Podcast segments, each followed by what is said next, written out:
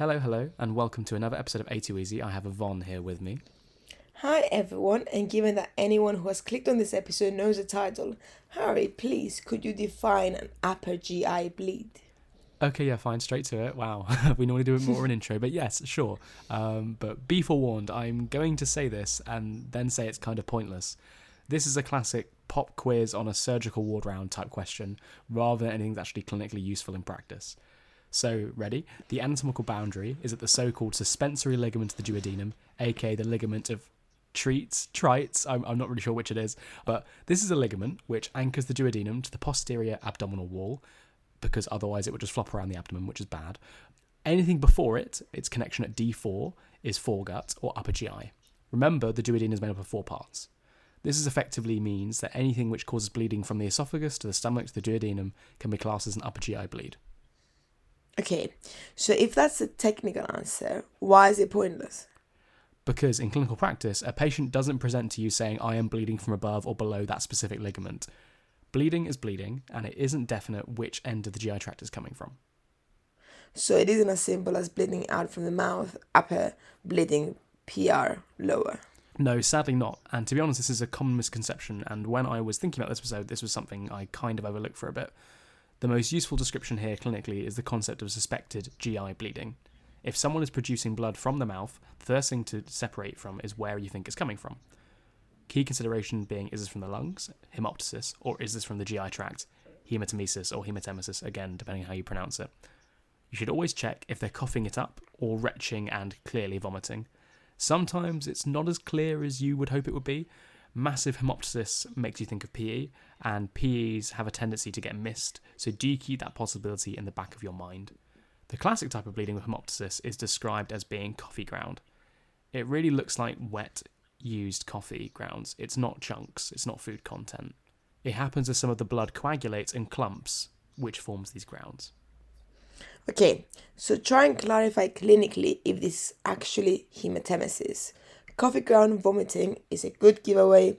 Anything you need to bear in mind if they are bleeding per rectum? So, PR bleeding shows you there is some form of bleeding going on in the GI tract. You should clarify if the blood is bright red and often separate from the stool, or if it's much darker and clearly a part of the stool. So, the darkest stool that you would describe is melena, right? Yes, and for reference later, I to help people identifying this and coffee ground vomiting at the bedside, I will put some rather gruesome links in the description. Melena has a characteristic smell, and I always think it looks a little shiny and almost with a slightly purplish hue. Great. So know, why? yeah. So why is the distinction important? Well, to be honest, it isn't necessarily, but it is helpful. Melena is classic upper GI bleeding because it shows the blood has been digested and integrated into the stool. But fresh PR bleeding can be caused by a bleed anywhere in the GI tract. Wouldn't the blood be digested if the bleeding was in an upper GI though? Not always is the key point. Your your body doesn't respond well to having a large blood meal in the GI tract. So it can really accelerate the transit of the tract and lead to the blood being passed before it's had any chance to get actually digested. So to summarize, hematochezia and melena can both be due to bleeding from the upper GI. Exactly. And hopefully, this starts to show you why separating upper and lower GI bleeding into separate camps is not that useful clinically when these patients present, because it's often not that clear. The real key thing when assessing these bleeds is to quantify severity. People often use descriptors like tablespoons, teaspoons, cups. For some reason, we tend to use imperial units for this, but then quantify known bleeds in hospital in metric um, I don't know why we do this. Come to think of it, it's, it's kind of like baby weights. You know, we weigh them up in kilos, but then there seems to be this tradition of that all parents will convert that into stone and ounces without anyone telling them to. Okay, let's leave babies to fifth year. Yeah, fair. So, so think of these bleeds in terms of the entire GI tract because you can't be sure. And the critical thing is to clarify how much blood they have lost. Exactly. And upper and lower GI bleeding are really more academic terms useful for cl- um, that are useful for clarifying the different underlying causes more than anything. Okay, so given we have spoken about colorectal cancers and the diverticular disease in previous episodes and their key differential for PR bleeds, let's not go down that path. But just to check, given that we said hemoptysis can mimic hematemesis, is there anything that can mimic a PR bleed? Good question, yes. And thankfully, this is a benign problem compared to hemoptysis. I once got called to see a patient on a cancer ward who had quote unquote explosive black diarrhea. Wow. Yeah, I know, right? Um, they all worried he was having a bleed, rather obviously. So I checked his drug chart before running over and saw he was on iron. Which causes black stools and can cause diarrhea. Exactly. So I checked the bowl, as grim as it sounds, but it was actually great because the nurse didn't flush us away, honestly, because then you get a look for yourself. Um, and I asked him if this was new, point one, important thing to always ask. And then he calmly said to me he had had black stools and loose bowels for several, several years, and this was nothing different. uh, school was fine anyways that way. So with Melena, always check for iron on the drug chart. Yes, exactly. Um, although it is, of course, definitely possible for someone to have a bleed and be on iron. Those two things are not mutually exclusive. But getting that info on the history really helps give you some context, and, and chatting to this guy sort of reassured me from that point of view. Okay, so iron supplements can cause black stools. You've spoken, you've spoken a lot about the different ways a bleed can present. Should we move on to talking about some of the common causes? Yeah, so to quote Amir Sam, infection, inflammation, malignancy infections, but mainly H. pylori, which we have also spoken about previously. They cause ulcers in the stomach and the duodenum, which can then bleed. Inflammatory causes, they're also a big concern here, as some of them can be particularly dangerous. You would be right to note alcohol is a common theme among these next few causes. So, firstly, to say alcohol is a gastric irritant, and if you like, a, a, very social form of poisoning. I don't need to tell you that people who drink too much alcohol end up feeling sick and vomiting. That vomiting involves lots of peristalsis and puts a huge amount of pressure on the esophagus and the stomach. That pressure can lead to small tears in the submucosa and gastric and esophageal walls. These are Mallory Weiss tears. They tend to be longitudinal, aka it tears from the inferior to superior rather than a ring like shape, if you, if you get what I mean. They don't tear the actual muscle, however, and they are a superficial problem. However, the reason they are a problem is because the submucosa contains some vasculature, which, when torn, bleeds. In exams, the buzzwords are blood, streets, vomit, perhaps conveying how mild these tears tend to be compared to other causes of bleed. So remember, alcohol use and blood streaked vomit, Mallory Weiss tear in exam world. Yes, although to be fair, alcohol is really just a great example of something common which causes vomiting. Any cause of intense retching, like food poisoning for example, can also do it. Okay, so there's peptic ulcer disease with H. pylori and Weiss tears. Anything else? Well, it wouldn't be a talk about upper GI bleeds if we didn't mention varices, the singular of which is called a varix, it's all to do with alcohol again, but rather than some severe retching or sudden spontaneous perforation, this is a problem brought on by liver disease. When the liver becomes cirrhosed, i.e., scarred and fibrotic, it has an effect on the liver's vasculature. The liver becomes stiff, and so the pressure on the vessels inside increases, which is a backup effect on the hepatic portal system. This is one way you get so called portal hypertension. And at school, I for one was taught the hepatic portal vein was one vein which took all the gut nutrition to the liver for metabolizing. In reality, the hepatic portal vein is the culmination of an entire system of veins that reach all over the GI tract from head to toe, basically. Uh, not head. Um, oh, well, yeah, kind of head to toe. Um, it's a big drainage system that steers blood through the liver, but it has some fail safes. What do you mean? Well, if you didn't have a plan B and your portal vein became magically blocked by a thrombus or something, you would have no way for all that blood to ever get back to the heart, which would be bad.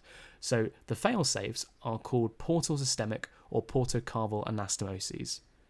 There are several different sites, but the relevant one today is the esophageal portocaval anastomosis. It's a great phrase, isn't it? Mm. Here, for reference, is because it's between the portal system and the systemic vena cava vena cava circulation. So, what happens at the esophageal anastomosis during portal hypertension?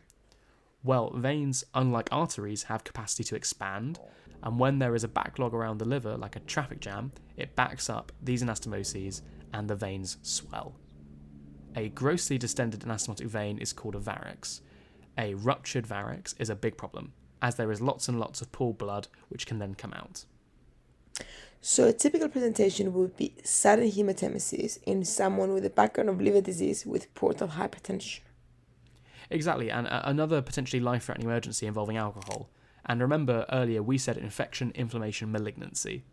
Cancers are disorganized bundles of cells which have disorganized vascular systems alongside it, which make them prone to bleeding. Given there are many cancers in the GI tract, it's probably a topic for another day, but you should be aware that, upper, um, that a GI cancer can be a cause.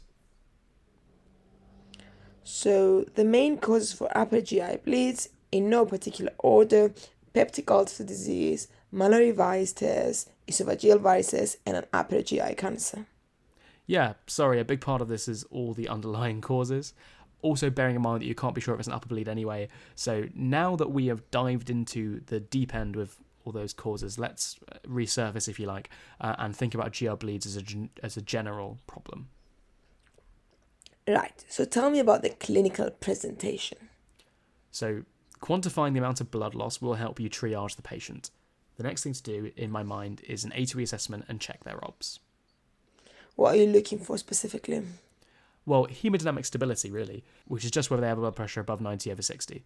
Tachycardia, tachypnea can also suggest a symptomatic anemia, which is in keeping of this whole bleeding patient scenario.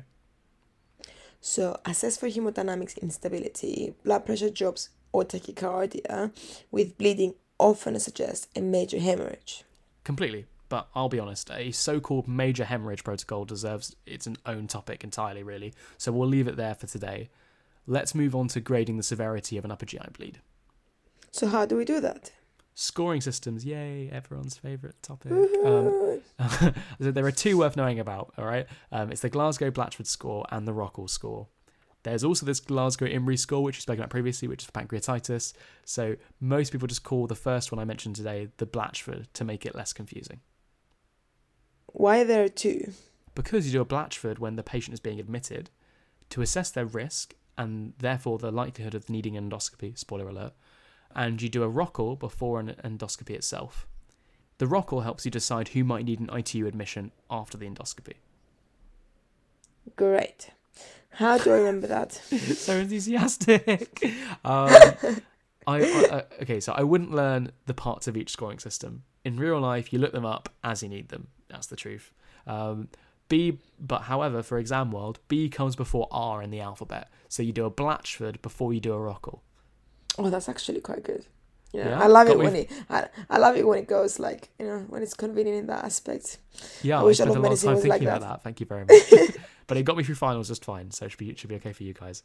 Um, one thing to mention for a Blatchford is that it looks at their history, FBC, U&Es, and their OBS. So that begs the question: How do we investigate GI bleeds? bedside bloods imaging as always right? Um, obs at the bedside look at any vomit or bowel movement.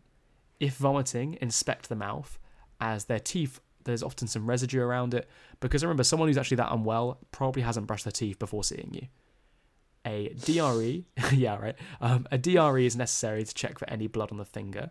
Please note that there's obvious bleeding around the area. You already have their proof that they are bleeding PR, so doing a DRE would only be useful to check for a low down mass. So OBS and inspect above and below. Exactly. And looking for signs of liver disease and portal hypertension will also be crucial here. That means an abdo exam as well. And then bloods. I always ask for a VBG on a query bleed patient. It's quick and gives you an estimate of two critical pieces of information, which are Hemoglobin and urea. Yeah, yes. Um, HB often goes down in acute blood loss, obviously, and urea is a core bit of physiology, which I alluded to in a previous episode, which I will now finally explain. The wait is over. Um, so, hemoglobin contains proteins, which, when broken down, make amino acids. Blood, which ends up in the stomach, is broken down, and some of it will reach the liver and get broken down into urea, and then enter the blood supply. Blood can be thought of as a protein meal effectively for this reason, and so a raised urea is a classic telltale sign of an upper GI bleed. Hmm, that's very interesting. Are there any other bloods that we're interested? Uh, VBG gives you a quick answer, as we said. Given you're already getting bloods in for a penny, in for a pound, right? So you should get formal bloods. FBC and U&Es will confirm your VBG findings later. And LFTs who think there's any liver issue abound. Clotting because they are bleeding. So if that is compounding the problem, that will be good to know because you can try and fix that. Additionally, the prothrombin time in clotting is the best measure of synthetic liver function on regular bloods. Then finally, what blood test must we do? Group and save. Yes, a pink bottle always, always for any bleeding. It's also called a group and screen. Then imaging. Well, it's kind of jumping the gun a bit, but an endoscope is a camera test, so you could class an OGD as the definitive investigation for an upper GI bleed, but it's also the gold standard management procedure as well. Spoiler alert. Anything else for the management? So I always say conservative medical surgical, but that kind of doesn't really fit well here. First, stabilize the patient, resus fluids, get senior support early. You might need to put out a major hemorrhage protocol and replace their blood loss urgently. Then, if you think the bleed is due to a known variceal bleed, which happens as patients often have had OGDs before, which can identify them, you can give them terlipressin. Which is what exactly? Well, it causes vasoconstriction by acting on V1 receptors, which are normally turned on by the hormone vasopressin, also known as ADH or AVP, which you should hopefully remember from some preclinical endo. Vasoconstriction means a smaller lumen, which means less bleeding per unit time.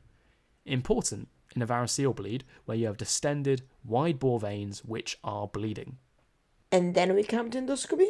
Yeah, which is an entire career, really. So I, I'm not going to pretend that I can summarize this well now. The medical team should then be asking themselves is this patient fit for an endoscopy, right? Would they tolerate one, and do they need one? If they need one, how urgently do they need one? From our point of view, that can be worked out by checking with your senior and, if needed, the on call endoscopy service. Do people often go for immediate endoscopies?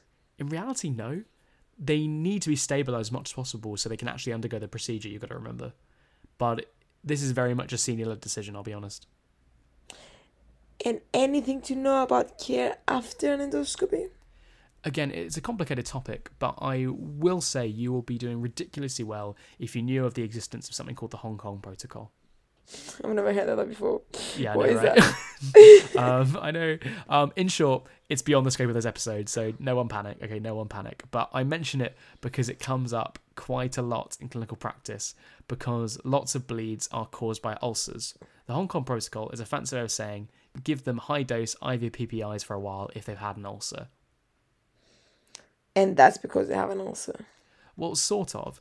It's because we want to promote the formation of a platelet plug over the bleeding ulcer. Platelets don't work well in acidic conditions, so PPIs help normalize the pH around the plug and allow the platelet to work better. To be honest, I really don't see that coming up in an exam. I just wanted to mention it because I never came across it at medical school at all. And then when I was on call, it was really awkward when I had these bleeps from nurses asking you to prescribe this really high dose of IV PPI, and I had no idea why. And they kept mentioning Hong Kong, and it was all very weird. Anyway, Yeah, that must have been an interesting experience. So, Hong Kong Protocol high dose IV PPI after a bleeding ulcer is found on OGD. Please tell me that's it. Anything yeah, else? don't worry. Like I, I've gone fully and above and beyond by talking about the Hong Kong Protocol, so you can fully forget that if you want. Um, I think that entire topic's more than enough for one day. Hi everyone, this is Sally here with your summary for GI bleeding. So, clinically, it isn't actually that useful to classify bleeding by whether it originates from the upper or lower GI, but it does help you remember the causes. The main causes of upper GI derived bleeding are peptic ulcers, Mallory Weiss tears, esophageal varices, and upper GI cancers. The classic presentation includes coffee ground vomiting and melena, but key differentials for each include hemoptysis and iron containing stools, respectively. When someone presents with bleeding, it is crucial to classify the quantity of the bleed. Admitted patients should have a Glasgow Blatchford score calculated, and bedside investigation include OBS, abdominal, and PR examination. Blood tests you should always get an FBC, U&Es, LFTs, clotting, VBG, and critically a group and save. A reduced hemoglobin with an acute rise in urea is suggestive of an upper GI bleed. Initial management involves a full A to E assessment and stabilizing the patient with resuscitation fluids or blood product replacement. Patients suspected of having a variceal bleed can be given terlipressin. In terms of invasive management, endoscopy, aka an OGD, is a gold standard diagnostic test and intervention. Senior led discussion should clarify early if the patient would benefit from an urgent endoscopy. If they do undergo an endoscopy, you should always calculate a Rockall score beforehand. That's it, everyone. Thanks so much for listening. Well, it turns out actually that isn't quite it. Sorry, Sally. So I was checking this over and realised we missed one of the minor causes of upper GI bleeding because basically I rejigged this episode a tad. It's esophagitis, literal inflammation of the esophagus. It's mainly caused by GORD, which we have covered, thankfully, in another episode. But I just thought I should mention this. And now, that's it.